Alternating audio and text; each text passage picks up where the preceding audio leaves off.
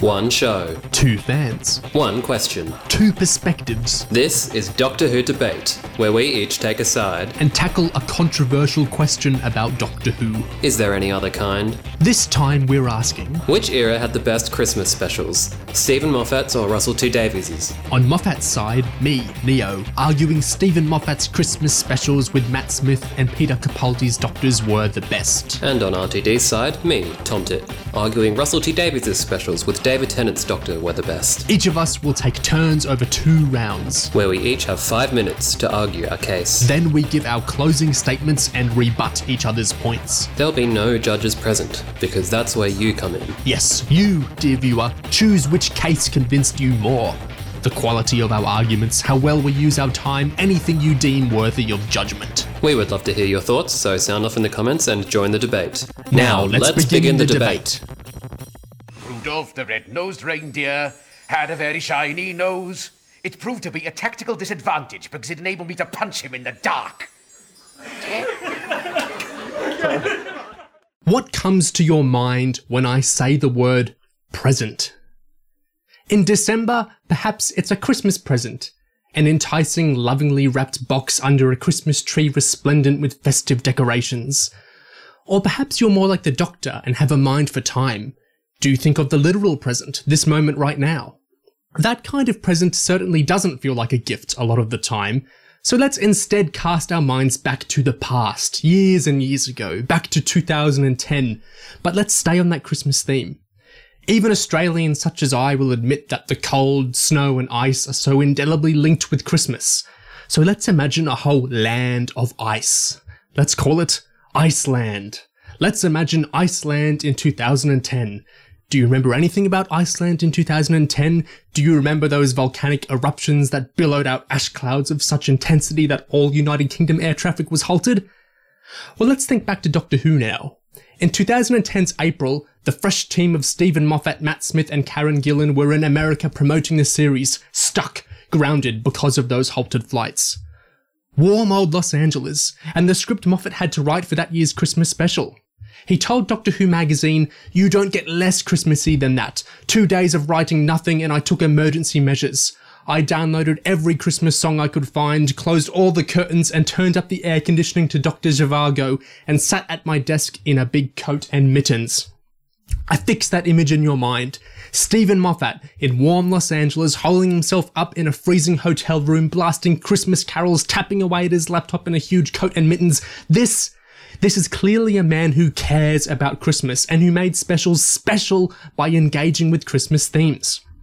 A Christmas Carol riffed off the Dickens tale, folding time travel into how the ghosts of Christmas past, present, and future worked, telling a story about being halfway out of the dark, Christmas as the marker of halfway through winter, and the Doctor marking the Scrooge-esque character as capable of turning to the light, becoming good. It's full of wonder, like a fairy tale full of flying fish, sharks, sleigh rides, uplifting music, a festive spirit of empathy and forgiveness, and the singular once a year magic of Christmas. The Doctor, the Widow, and the Wardrobe riffs on C.S. Lewis's The Lion, the Witch, and the Wardrobe, with young children in a countryside mansion during World War II escape through a portal into a magical winterland. And as in the novel, a magical figure, there Santa, here Doctor, assists them, and various characters wrestle with the bittersweetness of trying to preserve happiness and magic during Christmas even when circumstances are tough. The Snowman takes place in Victorian England, the setting perhaps most associated with Christmas fiction. The Doctor sulking over having lost loved ones, something a sad but very present reality with Christmases, the marker of ones that are no longer with us. And there are monstrous telepathic snowmen as the villains, and Jenna Coleman's governess character comments on how Christmas is a time one must make family their business. The time of the Doctor has fairy tale style narration, awkward family interrogations at Christmas, and makes Christmas Town the one place the Doctor finally settles down for the long term. Christmases may be marked by loss, as covered here and in The Snowman and Last Christmas, but they're marked by family, forgiveness, and new life as well. New life here being the Doctor's, with that next Doctor's first special being Last Christmas. Every Christmas is Last Christmas. Characters conclude over the course of this story, understanding the importance of gatherings at Christmas as always marking potentially the last time you may be with a loved one, the last time you might share Christmases with them, and thus every Christmas having its singular bittersweet magic. Oh, and the Santa, his sleigh, elves, Rudolph, they're all in there too. The Husbands of River Song has a Christmas panto-esque villain and expands on Last Christmas's themes of Christmas gatherings as offering second chances. The return of Dr. Mysterio riffs off blockbuster movies so prevalent in December, featuring a young boy accidentally granted superpowers one Christmas night, culminating in another Christmas romance. Twice Upon a Time swaps Last Christmas's North Pole for the South, seeing two doctors sulk in the snow, stressing the importance of memories, and how many strong memories are always formed at Christmas memories as the marker of a person, and emotionally climaxing in the legendary 1914 Christmas armistice, where two opposing sides in a war stopped fighting, exchanged gifts, and sang together for one magical Christmas day.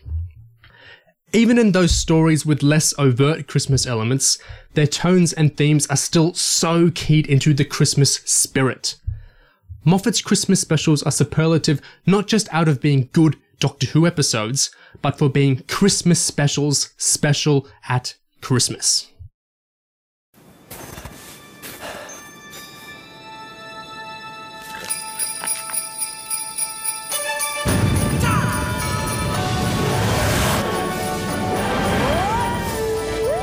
Following the transmission of Rose in March 2005, Doctor Who was immediately renewed for a Christmas special and a second series. As someone who prefers to start planning for Christmas the week beforehand, I can't relate, but this didn't happen because Doctor Who is automatically great. It happened because of RTD's voice and the strength of his and Julie Gardner's team.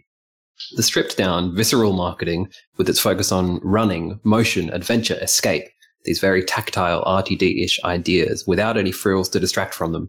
And most of all, this image of pop star Billie Piper and the implied collision between the real world and the fantastical world her presence heralded secured a spot in the biggest time slot of the year.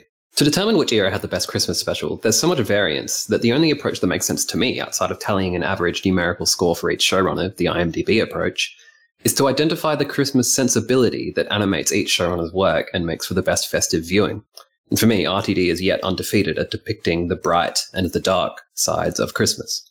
I think it's very relevant that the very idea of doing a Christmas special is a direct result of RTD's singular aptitude for capturing the cultural zeitgeist.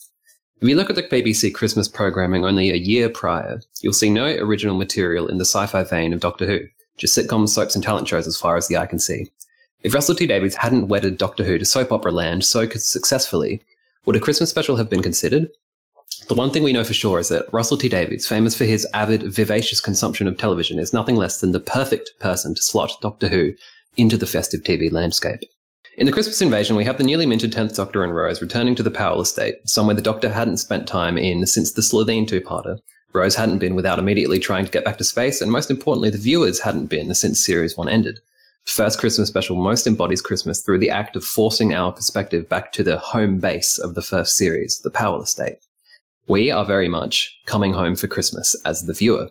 Because Jackie and Mickey were such vivid characters in the first series, and the estate is such a visually distinct location, especially in the context of Doctor Who, this feeling is very, very real. And obviously very, very Christmas, with so many families gathering to celebrate the occasion, for better or for worse. This is reflected with RTD's characteristically subtle touches. Jackie's well intentioned but brazen interjections ultimately worsening Rose's personal stress and the Doctor's global crisis. And Mickey trying to navigate the awkwardness of Rose's continued absence, and her bringing a stranger in the form of David Tennant. All this stuff is surely relatable to some and believable to all, but we're happy to be back with the Tylers, and key to all of this is that RTD's Who actually had a real world to return to. Following the seismic departure of Rose, our perspective shifts more with the Doctor, so we end up glimpsing a window into someone else's life, the one of companion Donna Noble, who ended up as the primary inspiration for the long term companion Donna Noble. If Rose's family was realistic but comforting, Donna's family is realistic. I practically break into a cold sweat every time Sylvia Noble is on screen. Donna's train wreck of a life in this episode is a fantastic portrayal of the occasional tension in events like Christmas, where the seasonal pressure to be merry sometimes clashes with the inherent sourness in familial relations. And we have the doctor doing some domestic labour and grunt work of Christmas, waiting for the ATM, attending the wedding reception, etc. The Runaway Bride is a masterwork of an omni shambles Christmas. All the domestic labour, the discomfort, the absolute mortification of Donna's fake wedding engagement, it all produces a kind of solidarity between the viewer and the Doctor and Donna, like two misfits bonding at a party. Again, realness and identifiability. RTD's last three Christmas specials show the Doctor at his loneliest, unable to retain that sense of community. So he passes through more like a Christmas wraith, gifting salvation to the supporting characters like Mr. Copper, Jackson Lake, or the amnesiac Donna. The style changes accordingly, emulating other Christmas stories like the traditional blockbuster film broadcast of a disaster film, the Dickensian Christmas, and even the momentous scope of the Bible itself. The one thing these specials have in common is a huge shouted from the mountaintop sense of clarity and urgency, which is important because frankly, many of the viewers will be drunker than usual. The fact that these specials were so temporarily fixed is something that will be slightly lost to time as viewing becomes more dependent on binging and catching up. When watching a Doctor Who marathon, a Christmas special might just be an episode that's a little lighter or frothier than usual, and most of the non-plot heavy ones are unlikely to appear in lists of favourite episodes. The time they are broadcast sets them apart so drastically. More people watching and probably lots more distractions around the house. RTD specials are so good at responding to that. Each one so vivid at a time when life becomes more vivid.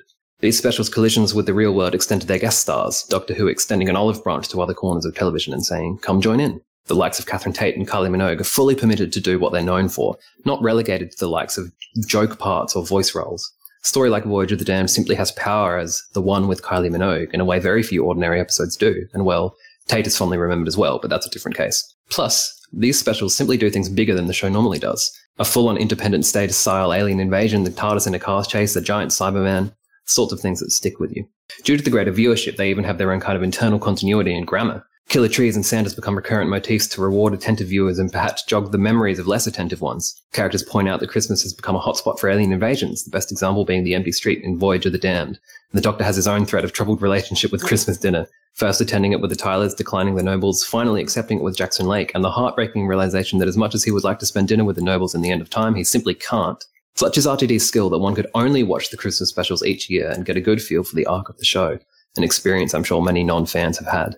So, that is one reason why I believe that RTD's specials are unrivaled as festive viewing. He captures the zeitgeist during a zeit when the geist is stronger than ever, connecting the context of the season and the content of the series in an alchemical way through themes of connecting with family and stylistic clarity that paradoxically make some of the broadest episodes of the series also some of the most memorable.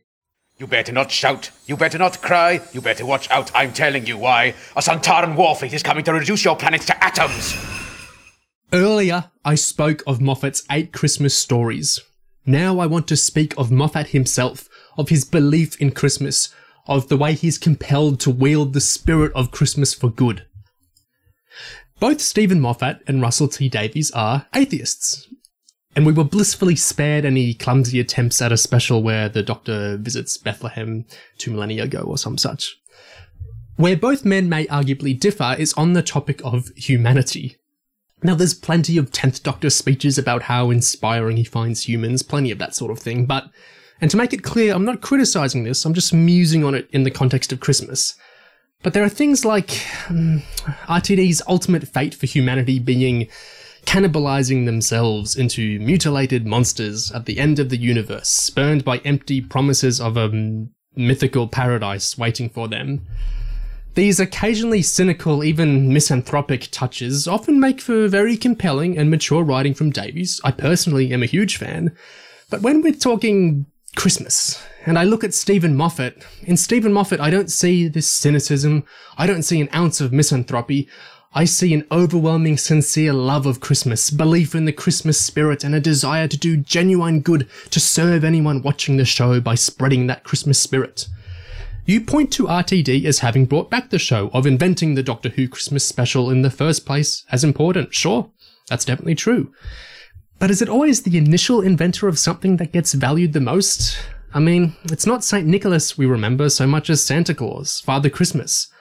I'll agree on Russell T Davies as the kind of originating St. Nicholas figure here, but I really believe Moffat is the Father Christmas. Think back to that image of Moffat writing a Christmas carol, forcing some cold and Christmas into his life in a Los Angeles April. Keep that image in your mind as I read out some quotes from the man. I think you have to be emotional, you have to laugh and cry a bit. A Christmas carol should be seen on Christmas Day when you're prepared to believe in any amount of magic. The Doctor at Christmas. It always just feels so right. When I was a kid, Santa and the Doctor somehow lived in the same place in my head. Two generous madmen that I loved so much. So now that the Doctor is a regular feature of Christmas, the world is just that bit more right. I keep saying, this is a children's program. Whether it really is or not, I don't quite know, but there's no question that, as a character, the Doctor has a powerful relationship with children. End quotes. undeniably, Christmas Day is most special for children. It's children who are compelled by the story and magic of Santa Claus. It's children we buy the most presents for. It's children who race out of bed all too early in the morning to try and kickstart the magic of the day. And Moffat really understands this. A Christmas Carol drew from Moffat's childhood nightmare of sharks somehow evolving to leap out of the sea and attack him in his bedroom. The Doctor, the Widow, and the Wardrobe drew from Moffat's childhood nightmare of a wooden king reprimanding him for sleeping facing the wall rather than the door, some irrational fear of his. The Snowmen, The Time of the Doctor, and The Return of Dr. Mysterio all very much centre children as well. Now, I'm fond of a lot of what Russell T Davies did with his specials, but aside from, what, more or less a plot device in The Next Doctor, where are all the children on Christmas Day? Yes, RTD has evil Santas, but Moffat has the real Santa. Yes, RTD has a Victorian setting, but Moffat engaged with Victorian values. I- intentionally, with Dr. Simeon. RTD had Christmas dinners, but Moffat went so much deeper than that, locating a bittersweet and nuanced reason we should all treasure Christmas. Every Christmas is last Christmas. How we should treat Christmas as marking mortality. You say Russell T Davies is skilled at depicting the darkness and reality of Christmas, but I see so much strength in those arenas right here with Moffat. Both men understand the value of these episodes that are, as you say, viewed by so many more people than usual, by whole families rather than just the Doctor Who fans within them. But where RTD used that to make stories that would engage them and get them to stick around for later series, the Kylie Minogue casting, the fake out marketing about a future Doctor, where Russell T Davies did that, Moffat used the Christmas specials to make Christmas stories that would engage people, not just stories in general. I have enormous respect for Russell T Davies, but when it comes to which era of Christmas specials were better, I simply believe it's the one that truly put Christmas into them.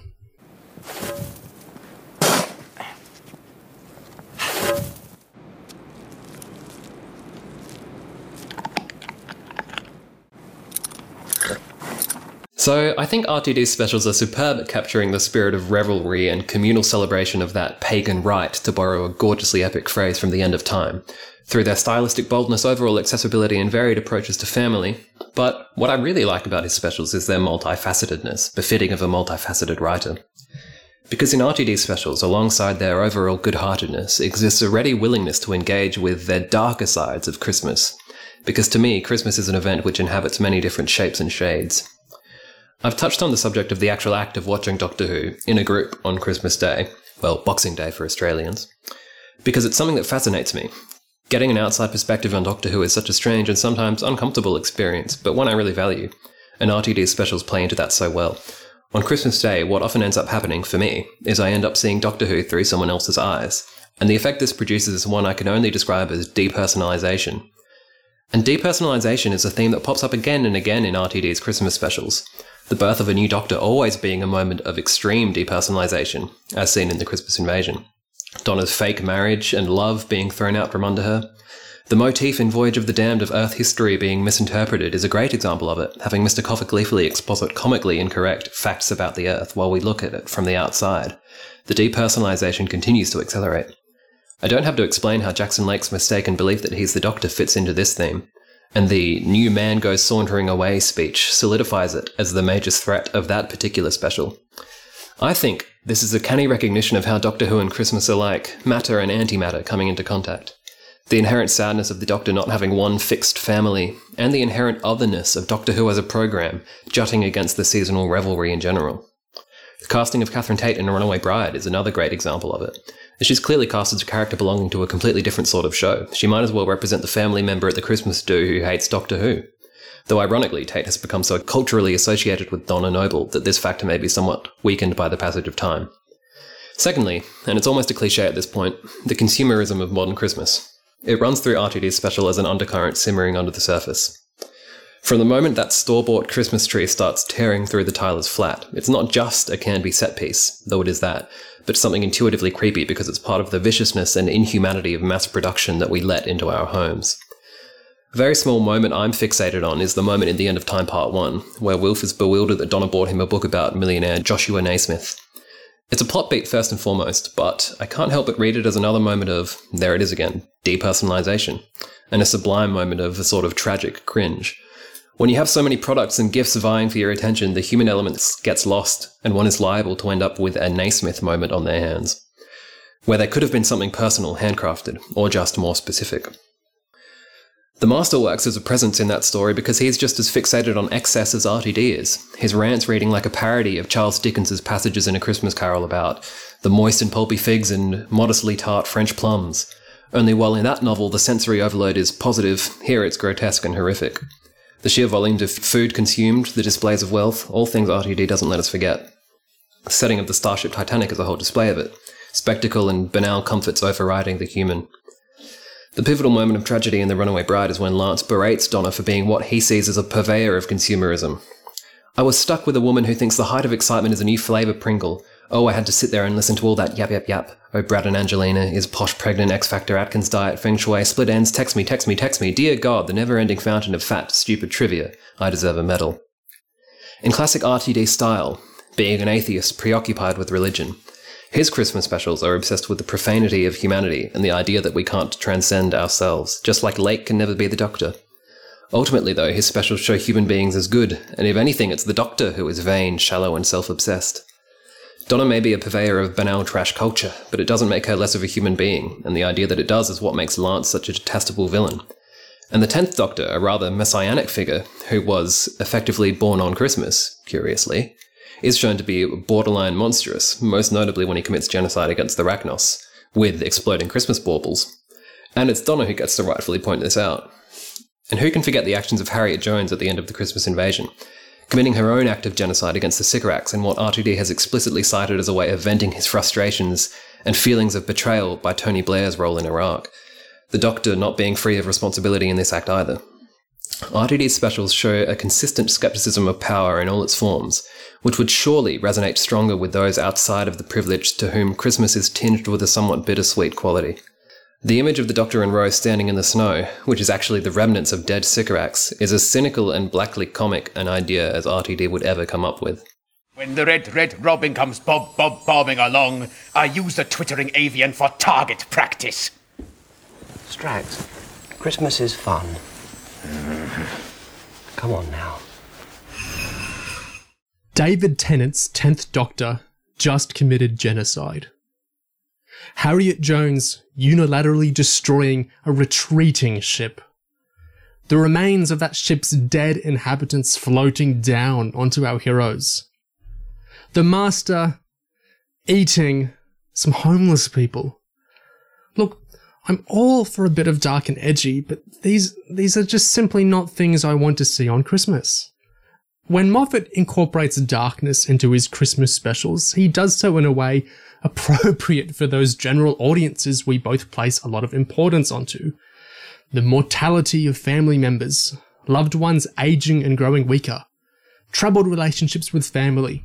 This is the kind of darkness that I say makes for a strong, multifaceted Christmas special, not war criminals and cannibalism.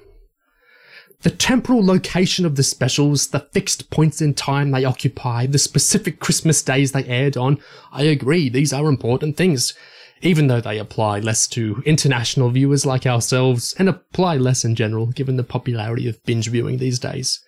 But it's this temporal factor. The specials literally, of course, broadcasting on Christmas Day. It's this that I think strengthens the argument for Moffat's era. Yes, in terms of publicity, Russell T Davies worked magic. The stunt casting of Kylie Minogue, the canny fake-outs about the next Doctor, having the new Doctor born on Christmas Day. But Moffat worked magic in terms of Christmas itself. You know what? I'm so secure in the magic festive factor of Moffat's Christmas specials that I don't feel compelled to say a great deal more on them. So I just want to leave you with some images. I compelled you to picture Iceland at the beginning of all this. Now I want you to picture Sardicktown from A Christmas Carol. Picture the end of the episode where snow first begins to fall. Picture Katherine Jenkins singing, the tears on Michael Gambon's face, the town's denizens coming out to marvel at the snow, and then the wonder of a flying sleigh pulled by a shark. Then, years later for the ponds, picture the doctor turning up at Amy's doorstep, wiping away a tear as they happily invite him into the place set for him at Christmas dinner. Picture Clara climbing a staircase into the clouds bedecked in Christmas snow. Picture another Clara gently opening an aged doctor's Christmas cracker for him. Picture Nick Frost's Santa deactivating Rudolph's red nose like a car alarm. Picture Nardole in a very, very snowy street coming across a doctor with antlers on his head. Picture the doctor stumbling into a boy's comic filled room on Christmas, eagerly taking a bite of cookies set out for Santa. Picture warring soldiers coming together to sing for Auld Lang Syne. And finally, picture Moffat in April of 2010 in sunny old Los Angeles, making himself a Christmas capsule, drawing all the Christmas magic into a hotel room as he can, before setting out to make Christmas as magic for the rest of us as it is to him. Christmas presents. I love opening Christmas presents, although I'm always slightly disappointed when they're not bigger on the inside. I've had so much to say about Russell T Davies' specials because they offer so much to say, but I haven't had time to address some of your pro Moffat points, so now would be the time to do so. Moffat snuggling in LA with Christmas films, a rather sweet image to be sure, but to your point that everyone associates Christmas with cold and snow and that snowy Christmas specials are therefore better. Well, personally, growing up, I always found it annoying and frustrating that Christmas media was so saturated by the white Christmas. It always made me feel as if the party was happening somewhere else. This is perhaps why Voyage of the Damned spoke to me so much on a visual level. It's such a fiery, burnt orange Christmas special. It stands apart from the coldness of the Moffat ones, A Christmas Carol being one of the coldest of all. Yes, A Christmas Carol, a story which, yes, it's very beautiful, with career best work by Toby Haynes and Michael Pickwoad, but what you see as a story about empathy and forgiveness, I see as really quite a creepy work about the doctor stumping around with impunity in someone else's life and using a terminally ill woman as a prop to make him nicer. And its literary debt to the Dickens novel, I feel, is really skin deep. That special is more Tom's Midnight Garden than A Christmas Carol. Tom's Midnight Garden being a novel Moffat has admitted to stealing liberally from throughout his career, and also one I'd recommend everyone read because it's a lovely book. Furthermore, A Christmas Carol and Dr. Widow Wardrobe may be drawn from Moffat's childhood nightmares. But frankly, are they Christmas nightmares, really? A shark and wood? Wood, maybe, if you go from Narnia to trees to wood, but that's a few too many degrees of separation for me. Compared to outright killer Christmas trees, baubles, and Santas. I'm slightly failing to see your point that Moffat's specials are Christmassier. Uh, Christmas is something of an afterthought in Time of the Doctor. Barely a set decoration in Husbands, and almost totally absent in Mysterio. As to the lack of children in RTD specials, are the kids in Dr. Widow Wardrobe anyone's favourite characters? And for that matter, do any kids actually watch the early Christmas specials and think, gee, I wish there were more kids in this? I mean, Rose Tyler is basically a kid, just one who gets to do all the cool stuff kids don't get to do. Which makes Series 2 seem quite strange in light of that, but I'm supposed to be arguing for RTD, so I'll swiftly move on. You've constructed a sort of hierarchy of edginess, that dark socio political commentary is bad on Christmas, whereas interpersonal darkness is good on Christmas. Personally, I see little basis for this. I agree to some extent that people don't want to think of inequality and suffering on Christmas, which to me is exactly why people should think about it. I mean, it's the basis of a whole well intentioned but vaguely patronizing songwriting tradition, from Do They Know It's Christmas to the Kinks' beat up Mall Santa song. I think it makes the right people feel uncomfortable and the right people feel seen. Every virtue you ascribe to Moffat's specials had already been done by RTDs. Mourning the loss of a loved one, done in Runaway Bride. Riffing on blockbuster films, done in Voyage of the Damned. If Moffat is the Santa to RTD's Saint Nick, then shouldn't Moffat's specials be more popular? I mean, RTD's specials had measurable cultural impact. The iconic first moments of David Tennant, the Kylie factor, the death of Tennant, all things people still talk about. Whereas, however good the Moffats were, he did drop the ball where it counted with the slightly unfortunate attempt at a second Christmas special, being The Doctor, the Widow, and the Wardrobe. Which I wouldn't be surprised if turned off a few households off the annual Christmas Doctor Who viewing tradition, as it did mine. It's not the openness, positivity, and communal suitability of RTD's Christmas specials that make them great. It's not their inescapable, inescapable cynicism, their leaning into depersonalization, perspectives on consumerism and power, Rather, it's the interplay between these two things that creates a truly earned feeling of hopefulness through the promise of characters like Donna Noble or Jackson Lake, whose so called profanity is what makes them heroic. The history of Christmas in previous centuries has been the history of the battle of the so termed pagan elements of festivity and no small measure of debauchery, and the puritanical desires for the opposite. Which, for the reasons I've mentioned, I believe RTD's specials embody perfectly through their epic tales of the interplay between the Doctor and the human race. There's a man on Praed Street with an invisible wife. Maybe he just doesn't have a wife. Okay, so that was quite a complicated subject, uh, which showrunner had the best Christmas specials, because I think there is like so much variance in the showrunner specials themselves that you could almost like do a subsection of of, of Capaldi versus Smith, or like pre Rose versus post Rose. Yeah, and there's still so much Christmas content we didn't get to. Like, it's not a Christmas special, but The Unquiet Dead, it's not only Christmassy, it has Charles Dickens. Right. So the show networks a lot with Christmas in an interesting way. And comparing RTD's five specials and Moffat's eight, yeah, it's a lot of stuff. But I think it's interesting the through lines you do find. So it really is a question of like digging deep into the showrunner's psyches. And I think we did a pretty good um, sort of encapsulation of their different approaches to Christmas. That maybe the more optimistic, uh, philosophical elements of Moffat, and versus the extremely messed up elements of RTD. I hadn't seen so clearly before you described it how messed up the Davies ones are. I just knew they felt less Christmassy to me. But man, they, they're pretty sick in a lot of ways. Yeah, they really are. I think it's just like it's such a Russell T Davies is ish time, you know, with all the it's just so extreme and like people interacting with each other. It's like sort of the thing he was born to write, which is actually why I'm I was sort of disappointed when he moved away from present day Earth in his Christmas specials. Yeah, yeah. Because basically, I think his first two specials, Christmas Invasion and Runaway Bride, were great. And his next three, I think, were none of them really satisfied me. I thought his attempt to conjure like Dickensian London in The Next Doctor was really, really surprisingly weak because I think that like RTD and Dickens, they should have sort of share some elements as writers. So I think his sort of like Dickensian attempt was so sort of like hollow and yeah, Yeah. just strange. I've never noticed before that the next Doctor is the second episode in a row where the Doctor like takes someone's memories. Only in Journey's End it was real, but in the next Doctor it's like someone whose memories really don't belong to them. But it's still the Doctor sort of like taking someone's sort of perception of their own life away from them. yeah.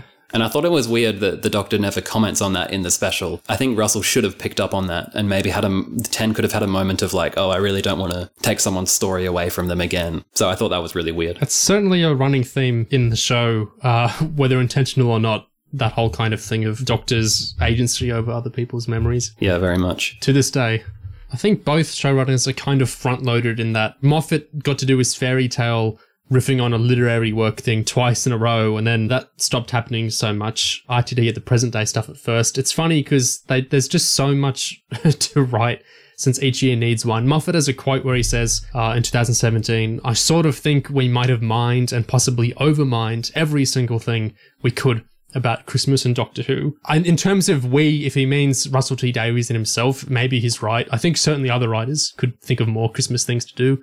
Like there's some wonderful Christmas audio stories. There's good Christmas stuff across the Doctor Who board. But you do get that sense where they suddenly both are just less interested in Christmas. Yeah, um, and I mean, Moffat kind of did have the harder job because, I mean, as much as he does have a different brain to Russell T Davies, RTD also did get to do sort of the most obvious things like killer trees and stuff like that. Um, and I think RT- Moffat really rose to the challenge of like sort of delving into the literary world more. Later on in his really non-Christmassy specials that he did, like Mysterio, which is set in New York, somehow it still feels really Christmassy to me. Like I think for some reason I just associate Yeah, New York with yeah. Christmas, maybe because of like the Pogue song or something. But um, Yeah. Mysterio is one that I really love. I think like the the from the time of the Doctor to the Mysterio is such a killer run of Christmas specials. Like I think they're not just good specials; they're really good episodes of Doctor Who in general. The child elements with Mysterio is really strong. Moffat had suggested the idea of a superhero story back when he was trying to break Series 10 uh, with his exec producer Brian Minchin. Uh, Minchin said you've got to do that as the Christmas special since, you know, kids love superheroes. Um, that'll be perfect material for that. So I think it, even though it's Christmas is really only at the start, I think it just feels keyed into children. It's very festive in its own way. I was really interested to learn that Runaway Bride was actually just a vanilla Series 2 episode idea. And I think it, might have been like the exact same thing. I think Julie Gardner or someone said, you have to do that for Christmas. Um, so I think they swapped it. Like it was going to be an early Series 2 episode, which surprised me because I'm, I'm not sure how that would even work. It wouldn't be the same without the Baubles genocide. it's exactly what you want on Christmas. Yeah, our, our RTD arguments were basically the same, except mine was RTD is so dark and messed up. it's really good. And yours was RTD, so dark and messed up. It's not Christmassy, but effectively the core of it is just the same, recognizing the same thing. Yeah. Runaway Bride was the one on rewatching that I was really surprised how much I enjoyed it. Like I remembered it as a really lukewarm episode, but I've come to appreciate it as like just the images of the doctor like waiting in line at the ATM and the entire scene at the wedding reception I think is amazing. Like the doctor is the sort of sulky teenager. I think it's just a really like tight script and the whole stuff about like Donna, the sort of cringe element of it with her her marriage being a complete sham. I think it was very um something resonant about it. Similar to that whole whole the the Wilf getting the completely irrelevant book for Donna in the end of time, which I think you said that you appreciated that scene as well. Oh, it's so relatable, isn't it? yeah. Yeah, getting a gift you um doesn't really apply to you if even you appreciate it's from a loved one maybe, but it just has no relevance. Very relatable Christmas stuff. Yeah, for it- sure. It's one of those just tiny RTD moments where it's like you have countless like big scenes in Doctor Who of big emotions and big speeches, but there are so many like little beats that RTD just seeded into his episodes that just say so much about you know just the smallest interactions between people can can be the stuff of entire novels worth of analysis. In the humanistic element, Last Christmas sticks with me so much because I think it articulates so well uh, why Christmas feels important and in a way magical to adults in its own adult way about how it's a marker of this might be the last time you see someone. That's always stuck with me since uh, that special aired. Yeah, it's really strong. It's nice how they both, yeah, imbue a lot of um, really human ideas, even if one is a bit lighter and one is a bit darker. You can definitely see why he brought it back in Husbands of River Song. Yeah. What I really love in Last Christmas is just all the Santa stuff, like the comparing the myth of the Doctor to Santa Claus. It feels very like uh, natural to me, and saying they're both as real as each other. Basically, stealing an idea from Mark Gatiss. From Robot of Sherwood. Mark Gatiss perhaps being the unsung architect of the Christmas specials, him doing Unquiet Dead, and then Robot of Sherwood being such a direct link to Last Christmas. Moffat, I think you can't really beat him on the sort of myth making aspect of Christmas. And also, I think rewatching The Next Doctor, it struck me how much of like Moffat would totally run with that premise of someone thinking they're the Doctor Yeah, yeah. um, just that whole idea. But it sort of falls flat because I think Jackson Lake is like s- such a weak character, uncharacteristically for RTD. Like he's just sort of a stand-in for a character. Really, he doesn't really have any strong personality. He's not quite a parody of the Doctor, but he should have been like he could have been the Doctor for real. Um, but instead it's, it's sort of like a wishy-washy. And I think that like the whole element of the Doctor basically pretending to be a companion in that story, Moffat took that and ran with it in such a better way in The Husbands of River Song, where the Doctor like pals around Yeah, with River and does the whole bigger on the inside bit. But I guess the reverse of that is that Moffat's blockbuster homage was way better than Voyage of the Damned. In my books, anyway, the the superhero movie trumps the disaster movie Yeah, for me. I love that it's kind of out of time in a Doctor Who way. Like it's Yeah. coming at a peak of superhero. Well, it felt like a peak then. It's peakier now, but coming at a peak of superhero cinema. Yet it's not connecting to any of the you know 2000s or 2010s superhero cinema. It's those old Superman films. It's uh, more tied into than anything else. Yeah. uh, which is really lovely. It makes it feel very sentimental and old fashioned. It's quite funny, really. It's sort of it's like gesturing at being relevant and topical, but it's sort of not really beyond the surface level. And I think that's that's kind of a funny rug pull. One thing I'd like to sort of go a little deeper on, just like while we have the time, is the whole aspect of like the the event of Doctor Who landing on Christmas Day and what that really means for a Doctor Who fan.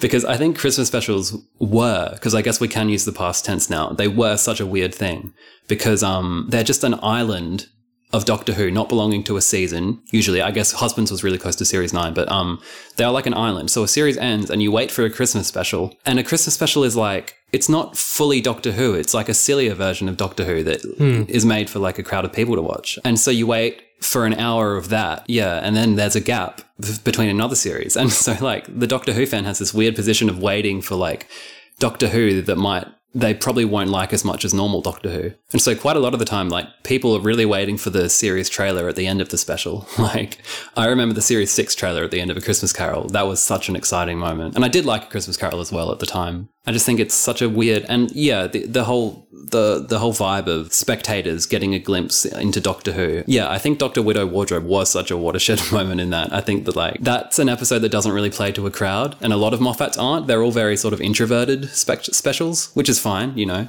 I'm more introverted myself, but yeah. Widow is funny in that, like, it's clearly trying to play to a crowd, but the whole thing to me just feels so specifically like Moffat responding to complaints about how he handled Amy's motherhood in Series 6. Like, the, the hmm. whole thing to me just feels like a response to that. Yeah, it's like, look, I have mother friends. I can't be mother is.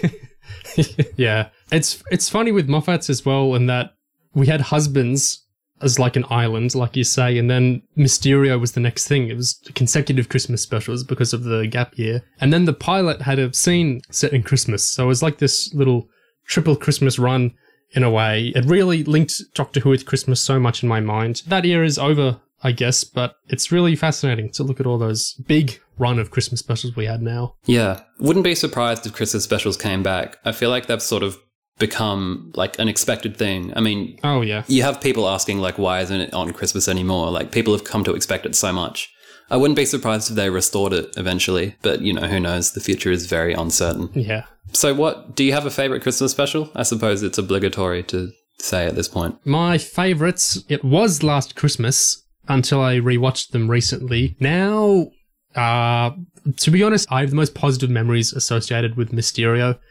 Uh, that's the only Christmas special I've ever watched with, that I've ever not just watched alone. Uh, all the others I've just watched alone, you know, on like the 27th or 28th of December. Um, no, I watched the, I watched some of the Christmas Invasion. I caught the last 10 minutes of it, uh, with family. Long story. I was very upset to have missed most of it, so that's a bad memory. I have a nice memory with Mysterio, and I just find the whole thing such a delight. And I think it's I think it's really a good good script. I love the pacing of it. I love how it intercuts with Grant's youth and the present. I think it's a really magical special. So that's the one that makes me feel the happiest. that's great What about yourself? I had the almost exact opposite experience with Mysterio. I think I literally watched it on an iPad, like probably in my room. Because at that point, I think Doctor Who specials just weren't done anymore, like as an event, for me anyway. My favorite is Time of the Doctor. Um, it's really not like a Christmassy Christmas special, but I think it's just such a good episode of Doctor Who. And it's like, it's designed as a big episode and it succeeds as a big episode. Oh, it's marvelous. It's such an epic. Yeah, it really is. Beneath that, I have a really soft spot for Husbands of River Song. And that's a weird one because the back half carries it so much. Yeah. Um, like the first half, I can kind of take it or leave it. You know, it's a good farce. It's not Moffat's best farce, but it's a good farce. But the scene where 12 realizes, or River realizes who 12 is, that's like one of the great Doctor Who scenes for me. Something about it just works so well. And just the whole, it's like the whole second half is a sustained note of romance and it doesn't let up somehow. And I think it's, it's really great. I think Hydroflax is a pretty fun, like Panto-esque villain. I think he fits into the heightenedness of the Christmas specials a lot too. Hmm, yeah, that's true. So yeah, it'd be either Time or Husbands for me. Just that run from like 2013 to 2016, I think was killer. It was like Doctor Who actually being really great at Christmas. It was quite something to behold. Alrighty, debrief concluded. And now, once again, we implore any and all listeners to join the debate. Let us know who you agreed with more and or who you disagreed with more. Which Christmas specials did or did not work for you, and ultimately which era of Christmas specials you come down preferring. Join the debate, and thank you for listening in.